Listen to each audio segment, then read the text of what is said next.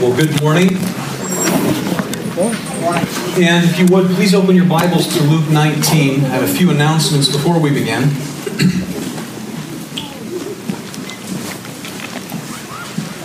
Number one, next Sunday, we will transition into our one service format. There will be Sunday school for all ages beginning um, four years of age up through adult. Sunday school will be at 9 a.m. We'll hold until 9:45. We'll break from 9:45 to 10 o'clock. That's for bathroom breaks for your children and whatnot. Freshen up a bit. And to come into here to worship the Lord together. If you have young families, young children that you're training up, you're teaching them how to sit through service, the fellowship hall will be set up um, as we're set up in here, and the service will be fed through uh, the video screen during the fellowship hall. So again, that is a place to train your children. Um, if, if, if they're able to sit through service, well, they're more than welcome to be in here. And that's the point. Um, we will also um, add to the service time of worship next week a, a passing of the plate for um, offering. People have mentioned this over the last couple years why we don't do that. Well, when I took over, we didn't do that. But offering is a, is a, is a form of worship. I learned to give by watching my father every week write out a check, and as the pass plate, as the plate passed in front of me, my father put it in there, and it taught me as a child the element of worship that is giving. So this is not to strong arm anyone. If you're a member of this church, you know we give. That's what we do. That's what Christians do. We give to support the ministry. So I don't want that to be a shock to you, and hopefully you're certainly not offended by that. But we will pass the plate beginning um, next Sunday. Now, I want to ask you as parents if you would please, um, the age appropriate classrooms. Let's say you have uh, two children, one is nine and the other is 10. And for convenience to yourself, you say, I'll just throw them both in the 10 year old group. We ask that you please don't do that. If you have a nine year old, they go in the nine year old class. If you have a 10 year old, they should attend the 10 year old class. I trust, I, you can trust us that you have wonderful teachers who are in place, who care about your children. They'll teach them the Word of God. And the entire church will be going basically through the same curriculum. We're going dust to glory. We're going Genesis to Revelation. We're going creation to the new creation. It'll take us over a year to do that. And uh, we'll, we'll have fun, I'm sure. Now, also in the bulletin, there's a list of areas of opportunity to serve the church. Uh, we are in, I will say, almost desperate need in some areas that lack service. So, um, if you desire to serve in the church, um, there's points of contact there. You can uh, reach out and um, offer. Uh, and please, committed service. Committed service. So, I believe that's it. I'll share uh, next week my Africa trip, uh, which is coming up at the end of uh, April. I've been invited to go um, teach pastors in Africa for three weeks. Um, in the midst of a church that is very corrupt down there. So I'll, I'll give you more information so if you would please be praying for that. Greatly appreciate it. We still need uh, financial support for that as well. All men, beloved? Thank you very much for your time. Now, if you would, please open your Bibles to Luke, the 19th chapter, as we will look together at verses 28 to 40.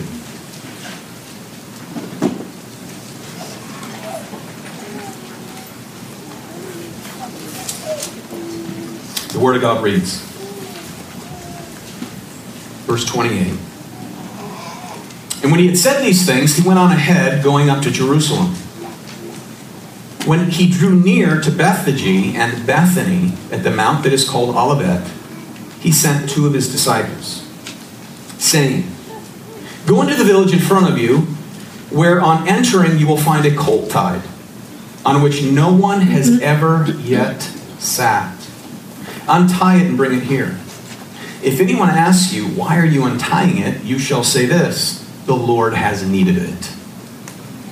So those who were sent went away and found it just as he told them. And as they were untying the colt, its owner said to them, Why are you untying the colt? And they said, The Lord has need of it.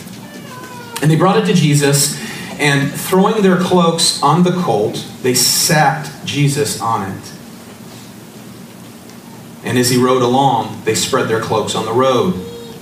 As he was drawing near, already on the way down the Mount of Olives, the whole multitude of his disciples began to rejoice and praise God with a loud voice for all the mighty works that they had seen, saying, Blessed is the King who comes in the name of the Lord, peace in heaven and glory in the highest.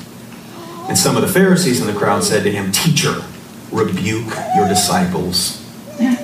He answered, I tell you, if these were silent, the very stones would cry out. This ends the reading of God's Word this morning. I studied what a coronation looks like a bit this week.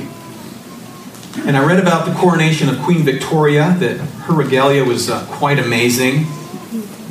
Everything that could possibly be brought upon her um, in a queen's coronation was done for her. Um, her crown was covered with giant rubies and sapphires surrounding a 309 carat diamond. Hello. I read about the coronation of false systems, false systems of belief this week.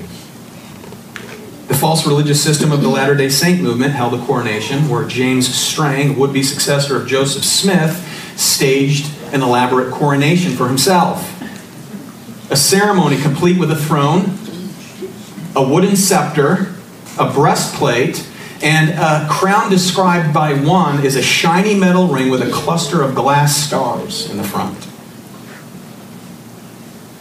We think about the pomp and pageantry of the American presidential inauguration. It's comparable in many ways to a monarch's coronation. When you think about the presidential motorcade alone, it is like a triumphal entry of a warrior.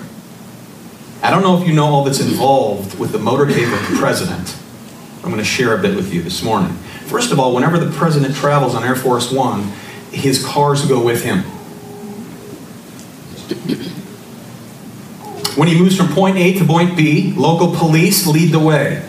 Secret Service vehicles are involved, two or more limos are involved, press vans, along with a counter assault team. The presidential car is fitted with 5 inch thick military grade armor, wheels that can run on flat tires, doors that weigh as much as a Boeing 757 airplane cabin door, a leak proof fuel tank invulnerable to explosions. The vehicle is sealed against biochemical attacks and has its own oxygen supply a firefighting system built into the trunk, and the lower part of the vehicle's front end bumper is able to emit tear gas. The vehicle can also fire a barrage of smoke grenades, a rocket propelled grenade, and in addition to that, an anti tank missile. Fired remotely by the countermeasures suburban which trails the president's limo. Bet you didn't know that. And kept in the trunk is the blood bank of the president's blood type. The outside crowd can only be heard through internal speakers when you turn them on. That's a triumphal entry. Nothing like this was seen in the earthly coronation of the King of Kings, the Lord of Lords, the cosmic creator of all things no formalities, no jewels, no dignitaries, no robes, no musicians, no motorcades. His birth was in a stable. His coronation came by way of riding on a donkey's colt towards his passion, the passage to his crucifixion. Here this morning we see the entry to the passion. Now, the entrance of Jesus into Jerusalem is recorded in all four gospel accounts. It's rare that you see four distinct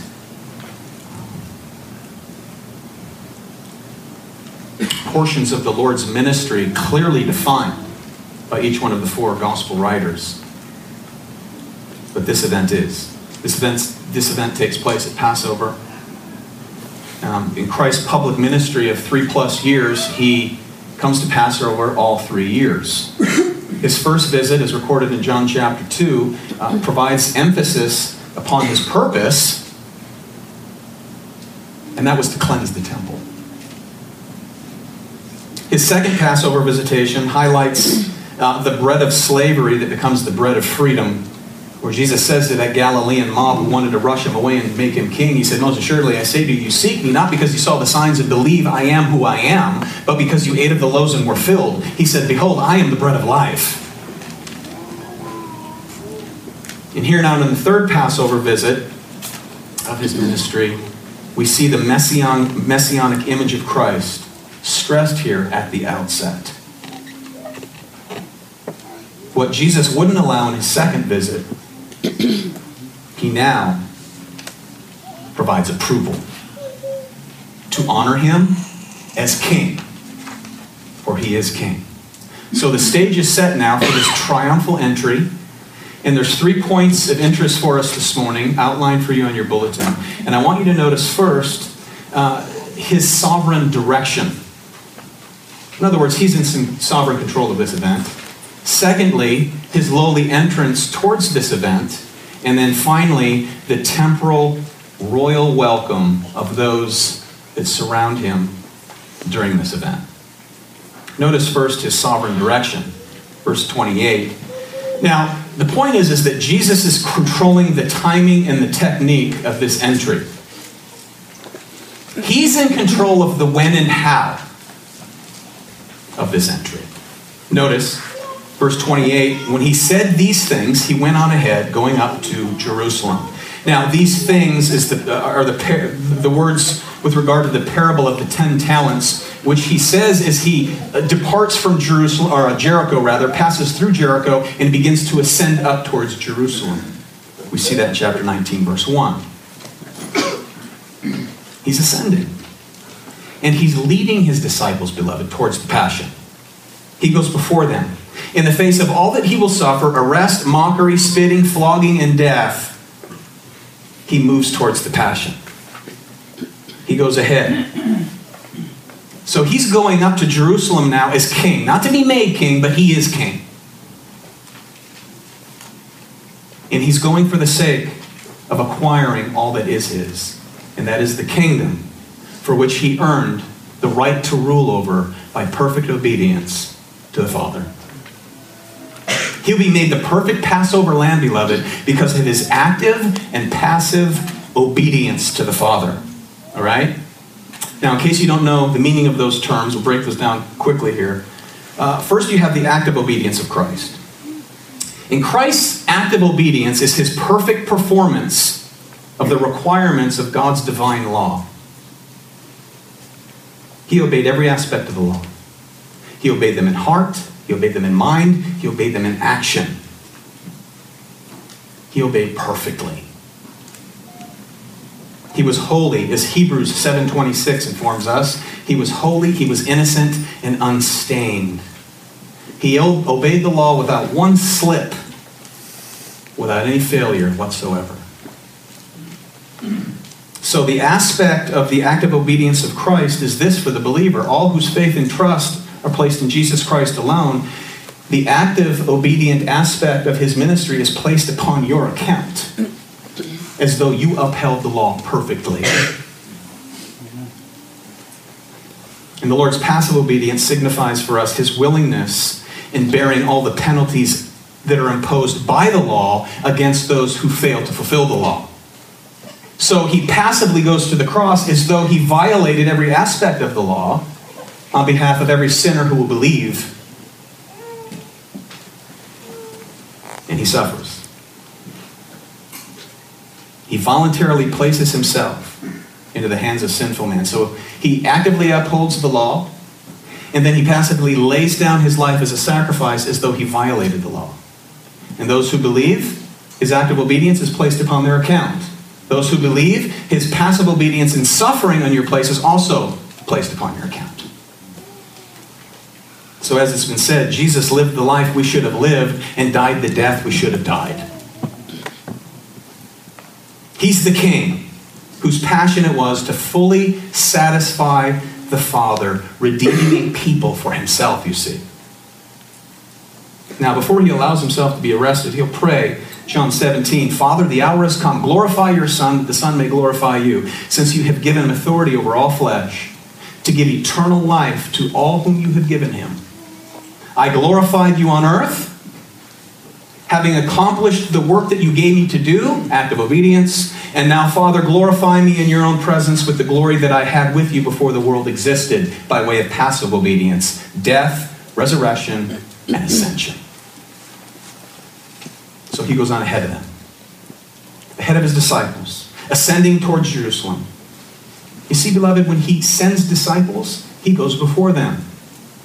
If he, beloved, leads you either up or down a winding road of uncertainty, a valley of anguish, if he leads you into the wilderness of temptation, he's already gone before you. And he goes before you again. He sustains you, he upholds you in the midst of it all. When you die, you'll be led into glory, and He's already preceded you. He's already gone before you. Remember what Jesus said just hours before he was arrested. He said to his disciples in John chapter 14, verse 3 If I go and prepare a place for you, I will come again and will take you to myself, that where I am, there you may be also. So Jesus goes and he prepares a way for his disciples. That includes you. Now, don't have in your mind that he's up there building heaven, preparing it. Preparation for you to enter into heaven was the cross. I go to prepare a place for you by way of passive obedience, having actively obeyed. So here now, he's ascending to Jerusalem with a deliberate pace and purpose in mind. And it is to suffer and die as a substitute. Going up, he's not going to be made a king. He is king who's coming to lay his life down, to receive the kingdom given to him by the Father as a reward for perfect holy obedience. Notice verse 29. When he drew near to, to Bethphage in Bethany at the mount that is called Olivet, he sent two of his disciples. Now, Jesus had just spent the day and night with Mary and Martha and their brother Lazarus in Bethany. We see this from John's account in John chapter 12. Now, these were some uh, very close friends of the Lord Jesus. He loved Mary and Martha. He loved Lazarus. He just recently, at this point, had raised Lazarus from the dead. John 12 tells us that six days before the Passover, this would have been probably Saturday, um, Jesus therefore came to Bethany, where Lazarus was, whom Jesus had raised from the dead. So they gave a dinner for him there. Martha served. Lazarus was one of those reclining with him at the table. We get down to verse 9. When the large crowd of the Jews learned that Jesus was there, they came. Now, they wouldn't have come on Sabbath.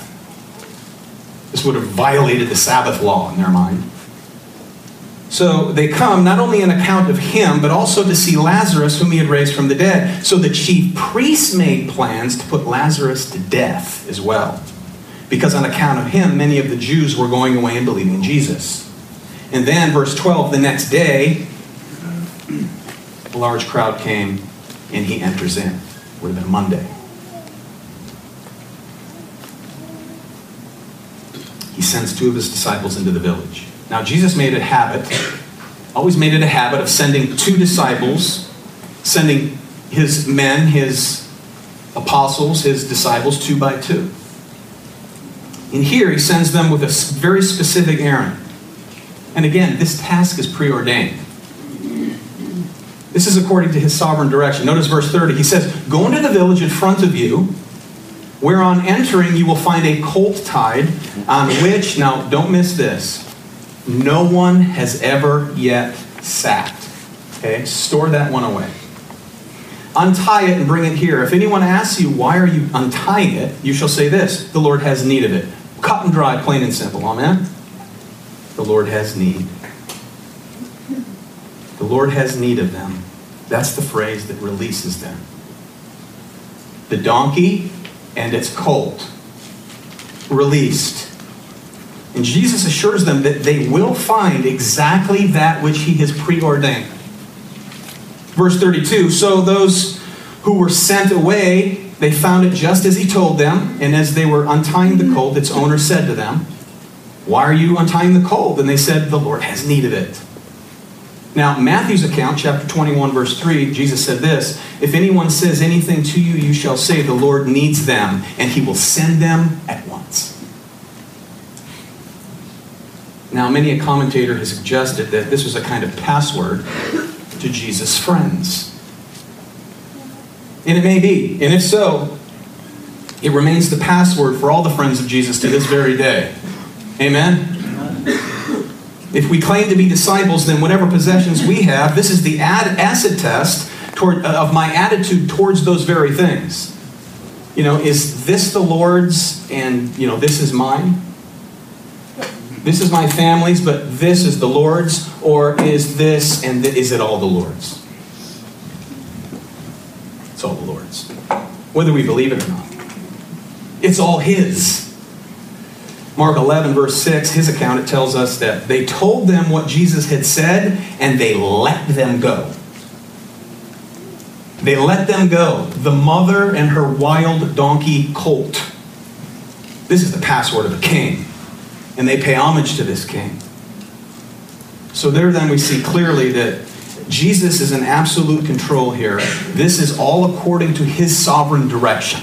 Okay? Moving along now, notice our second point. Notice his lowly entrance to this event. Verse 35 They brought it to Jesus. And throwing their cloaks on the colt, they set Jesus on it. And as he rode along, they spread their cloaks on the road. Now, up to, up to this point, Jesus has kept his messianic role under wraps.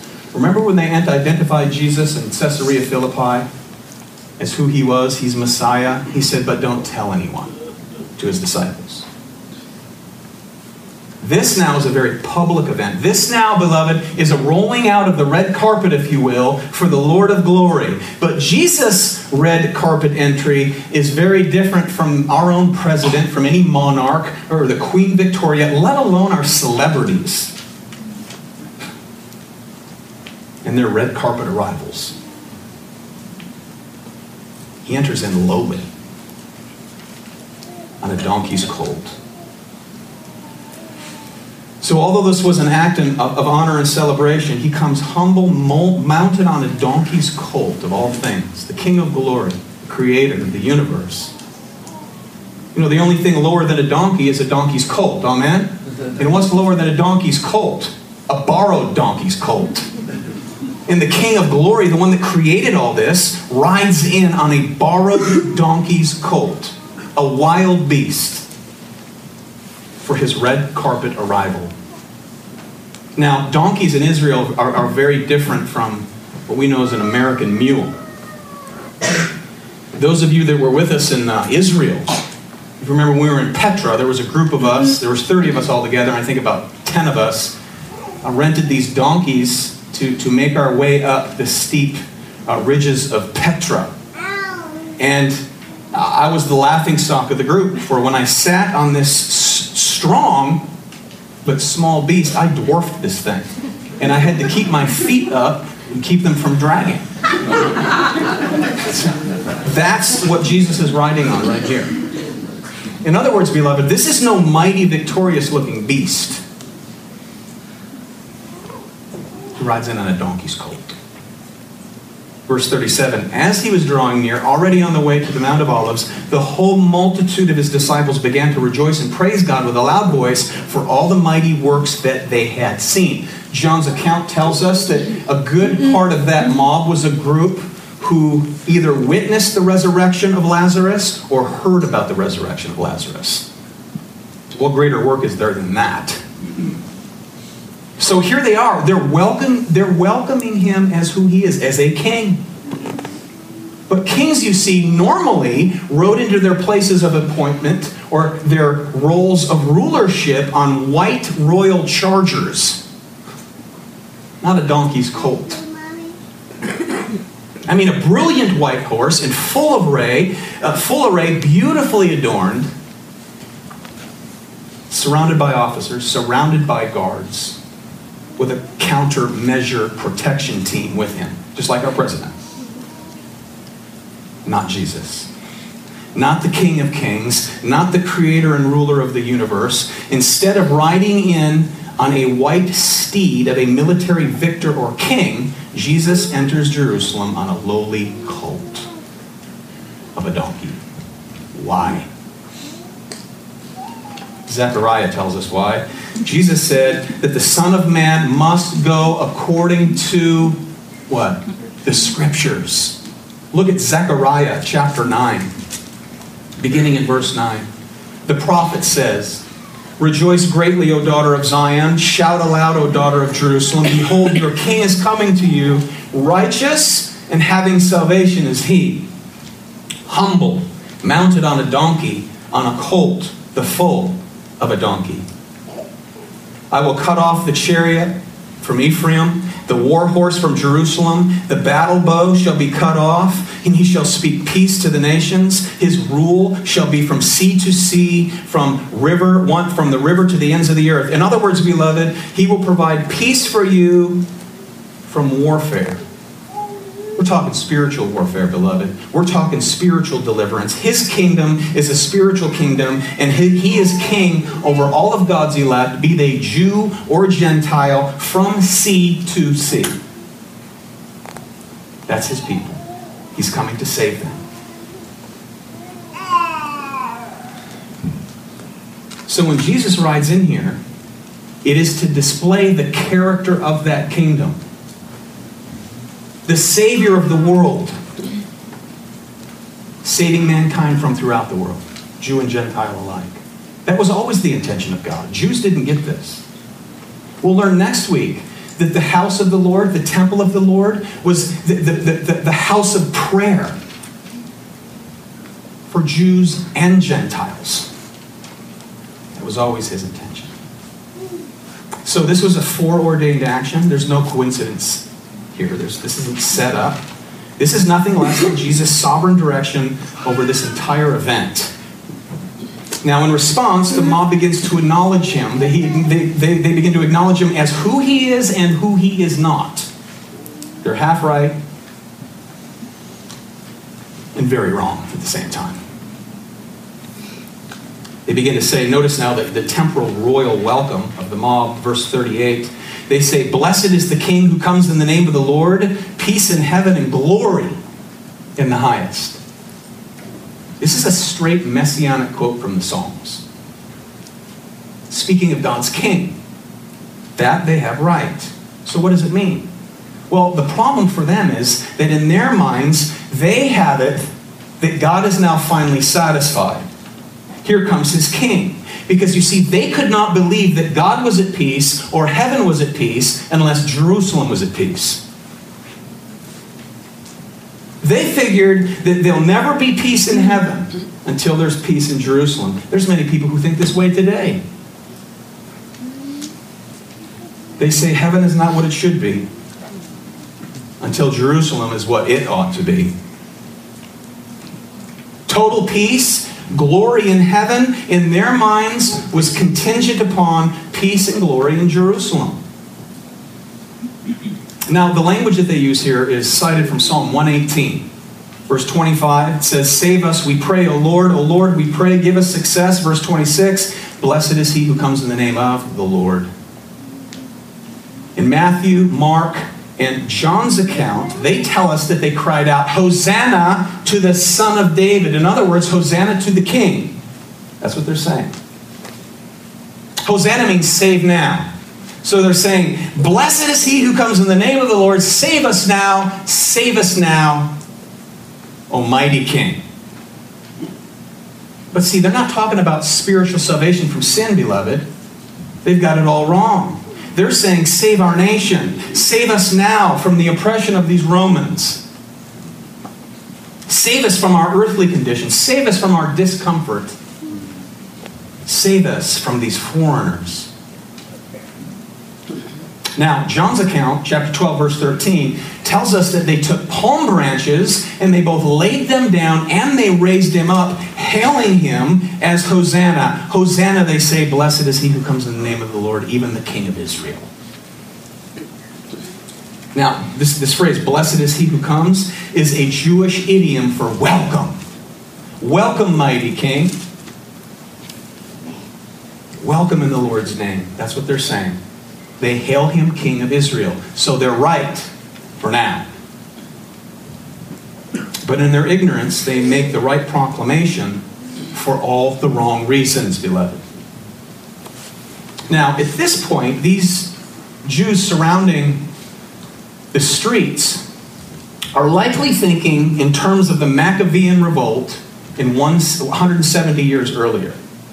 Okay, when Antiochus Epiphanes IV overtakes the temple of the Jews, where one day this hero, Judas Maccabeus, rises up and opposes this tyrant. They eventually overtake the temple and they take back the temple. And what do the people do in response? They raise palm branches and they herald this king. And from that point forward, the Jews celebrated every year what's known as the Feast of Lights, and they celebrate it to this very day, and that which we know as Hanukkah. that was in 170, or 167 rather. Well, in 141, Simon Maccabee drove the Syrian forces clear out of Jerusalem. And they heralded him. They had music and they were waving palm branches once again. So, from that point in Jewish history, the palm branch, you see, became a sign of military triumph. That's their expectation. So, the crowd, you see, is absolutely right, but it won't be long and they'll be absolutely wrong. Because in a matter of days, the same mob, the majority of them anyway, will say what? Crucify him. Give us Barabbas. Crucify him. Because their expectation of Messiah is limited to the restoration of a nation.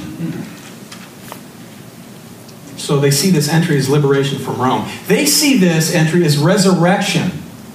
Is a resurrection of what? Their national pride. That's it. National pride. They've got it all wrong. So they're right in one sense in their response is Jesus arrives because he is king. But they are wrong in their expectation of him. We're like this many times. Right? We're often like this. You know, a lot of Christians sometimes become embittered against God as they trace back certain unmet expectations they have of God. That God caused this, God caused that, He didn't meet my expectation here or there, so they become embittered towards Him. You ever heard of Joni Eareckson Tada? This wonderful woman of God. She's a quadriplegic. She's been in a wheelchair, I believe, for almost 40 years now. She draws and paints these beautiful pictures with uh, brushes and pencils in her teeth. She says this quote, So much of our Christian walk is focused on self. How will this trial refine my faith, improve my character, or fit into a pattern for my good? Often, when believers speak of a personal Savior, they mean a Savior who is personally committed to their health, success, and life fulfillment. But such a view couldn't be further from the truth if Christ is our master. End quote. If he's master, that means we're what? Slaves of righteousness. Enabled and empowered by him for one purpose, and that is to bring glory to the king. Now, this group will turn on Jesus like that. As soon as their expectations aren't met. Because what Jesus is going to do in this coming week, he's going to teach them what they do not want to hear. They'll turn against him. The Savior they want is not the Savior they need, you see. Kind of salvation in church life that we think we need oftentimes is anything but this. You know, we think, well, we need more money, we need uh, more tranquility, we need a therapeutic gospel. I need you to make me feel good. I need fellowship where my ideals are met and I'm provided some self esteem. That's how we often think. They thought they needed a mighty conquering military king. What they needed is a savior from their sin. We need a savior, beloved. And he rides in on a donkey's colt.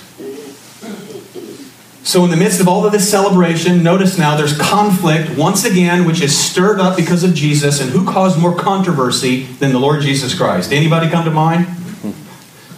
Nobody. Verse 39 And some of the Pharisees in the crowd said to him, Teacher, rebuke your disciples. Pharisees are outraged at this point. They're not thinking for a moment that he's their Messiah, that's for sure.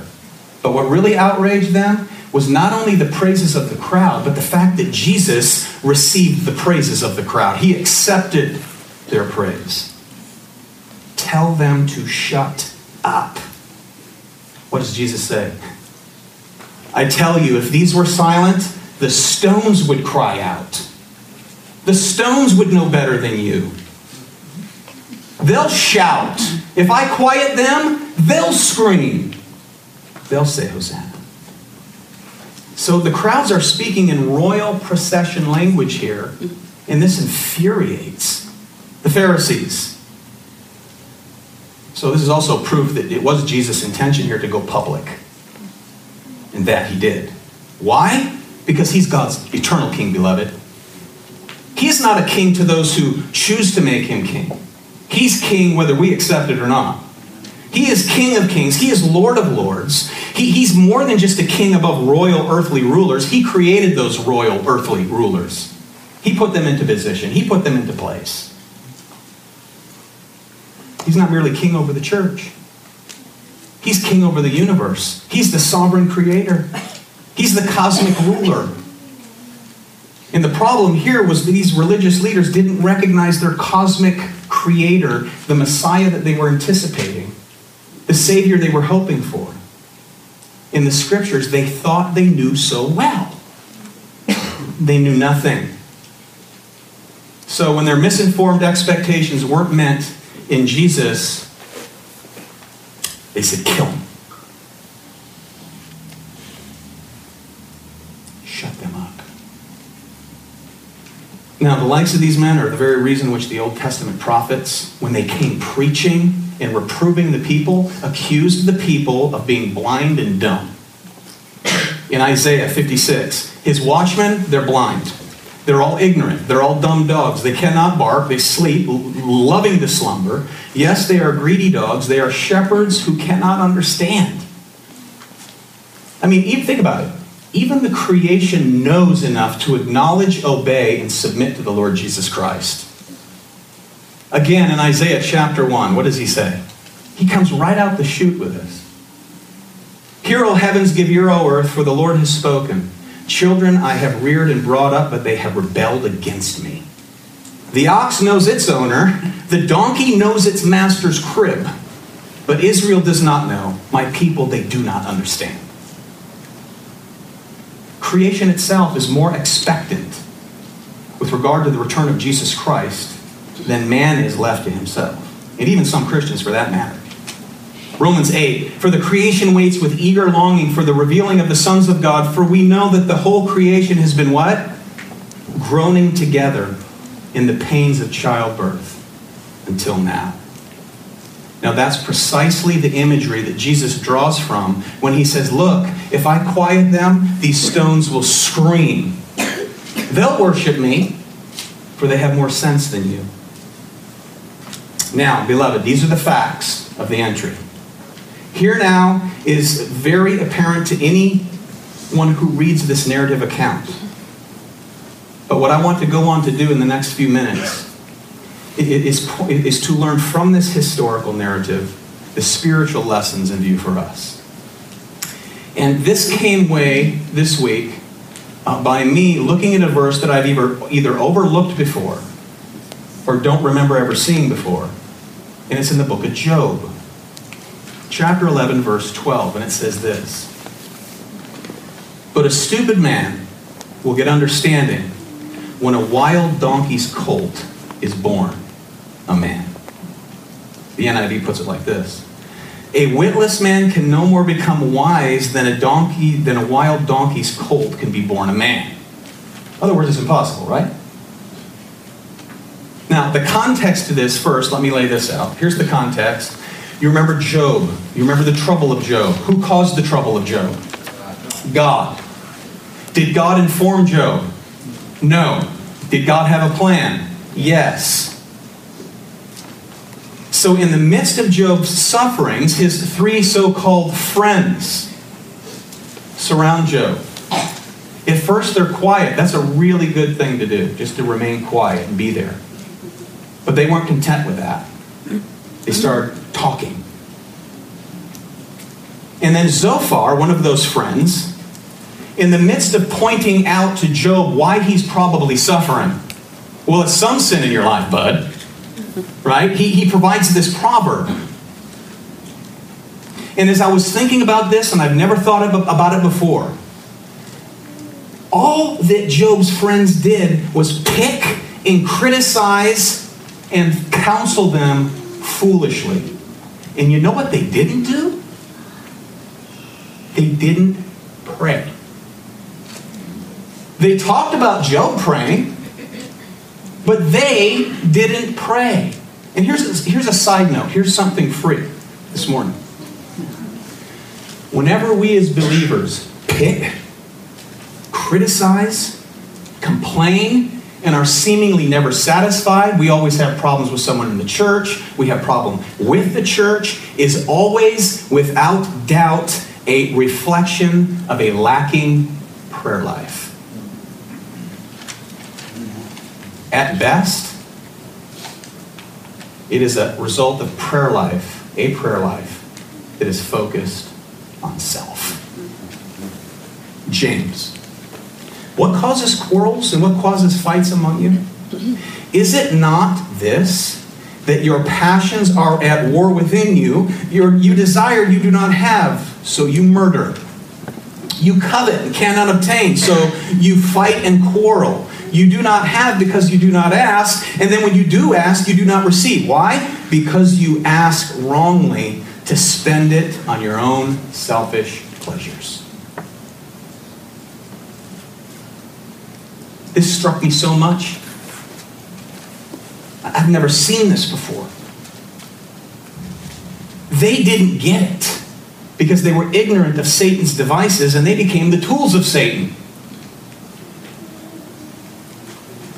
By the way, another side note. Every Wednesday night we have corporate prayer. You're welcome to come any Wednesday night. We pray for the church. We pray that Jesus Christ would be glorified through you. You're the church. I'm the church. I try to make it there twice out of the month. Hutchins is there every Wednesday. There's people there. Come. Pray. Watch yourself grow along with your brothers and sisters. So finally, in the situation with Job, uh, God intervenes in the situation. And he makes it clear to Job's friends that they were not speaking the truth concerning Job. And then God orders them to go slaughter seven bulls and seven rams. He goes, Sacrifice this before Job. And then when you're done, I'm going to have Job pray for you. And I'll accept his prayers on your behalf. That's the context.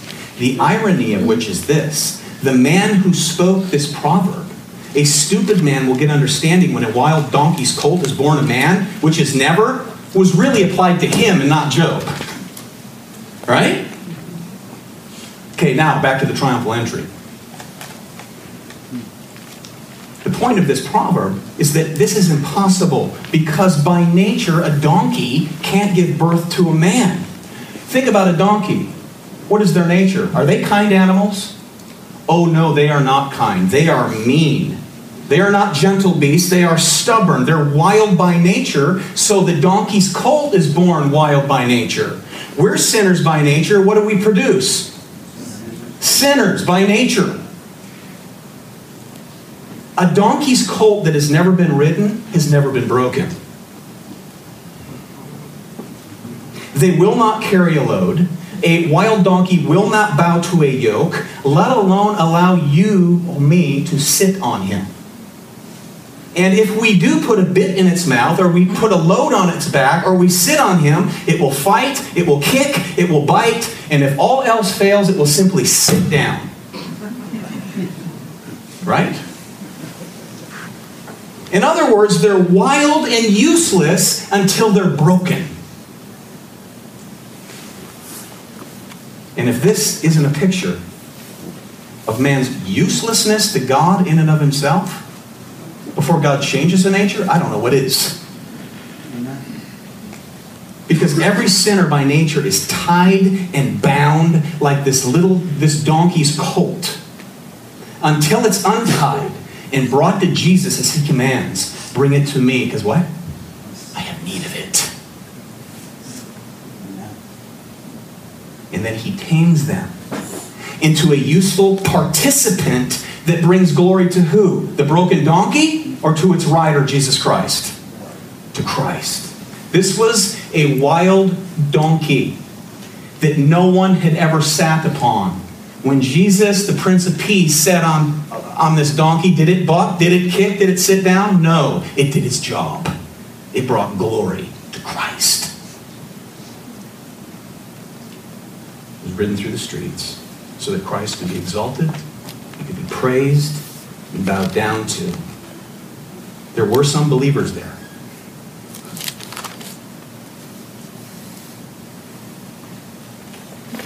It takes the King of Kings to break a man. It takes the Prince of Peace to break a sinful woman, to create in them a new nature, you see. He's the one to be exalted. He's the one to be heralded. He's the one, beloved, to be made much of. We come to church to make much of Him. Amen? We come to church to learn of Him, not five points of application to my life. You know, man in, and of himself in the Bible is never spoken about positively. Listen to the words of Scripture. Speaking about us outside of Christ before He transforms us. None is righteous, no, not.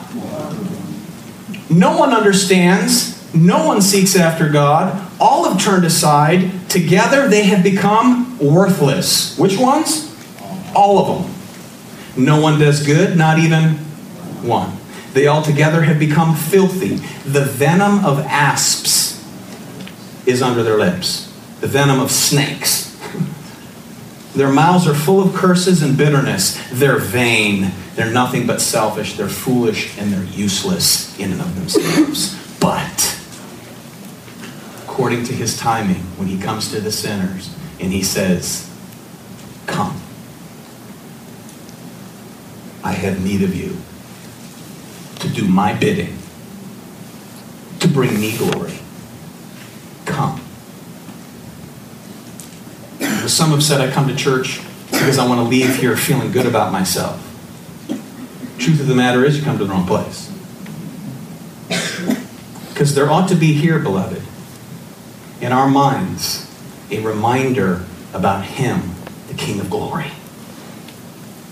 This King. Because his purpose in dying for you, yes, it was to save you, but that wasn't the ultimate goal of your salvation. The ultimate goal of your salvation is the glory of Jesus Christ. Taking a sinner like this, the guy that's speaking to you, and transforming him, his nature, into a follower of Christ. Atoned for, made righteous by the active and passive obedience of Jesus Christ. So may we come and may we leave, beloved, feeling ecstatic about Him, how He has transformed us, and how He continues to transform us into His image according to the union that we have with Him. And that is an everlasting union. Let's go a little charismatic and say amen. Amen. amen. so this triumphal entry was just that an entry of triumph towards his passion, which was utter humility. This glorified, exalted, reigning king sits on the throne, beloved, by way of this passion. He was coronated on earth, he was given a crown of thorns for you. dying, rising, and ascending to another coronation that looks like this. Clothed, the long white robe, a golden sash around his chest, hairs of his head white like wool, white like snow, his eyes like a flame of fire, his feet like burnished bronze refined in a furnace, his voice like the roar of many waters. In his right hand, he holds the seven stars. That's the church. From his mouth comes a sharp two edged sword. His face like the sun shining in full strength. John says, When I saw him, when I saw him, I fell at his feet as though dead. But he laid his right hand upon me, saying, Fear not. There's no fear for those who are in Christ. I'm the first and I'm the last and the living one. I died, and behold, I live forevermore, and I have the keys of death and Hades. This king entered Jerusalem in humility. He was risen victoriously, and he will return triumphantly. Are you with me this morning, beloved? Amen. All who share in the humiliation of Christ will share in the exaltation of Christ. If you participate in the humility of Christ, you will share in the glory of Christ. A promise of a kingdom to be shared with the King of glory for all who confess the name of this King, Jesus Christ, King of kings, Lord of lords. You are guaranteed to enter into glory triumphantly because he triumphed in our place in humility. That's the entrance to the passion. Do you know him? Not do you know about him? Do you know him? Have you placed your faith and trust in Christ alone, as declared here? The only way, the only truth, the only life, which means you must repent of all false belief systems turn and embrace Him. And you will become the recipient of the glory that awaits those that are in Christ. Come to me, all you who are burdened and heavy laden, and I will give you what? Rest.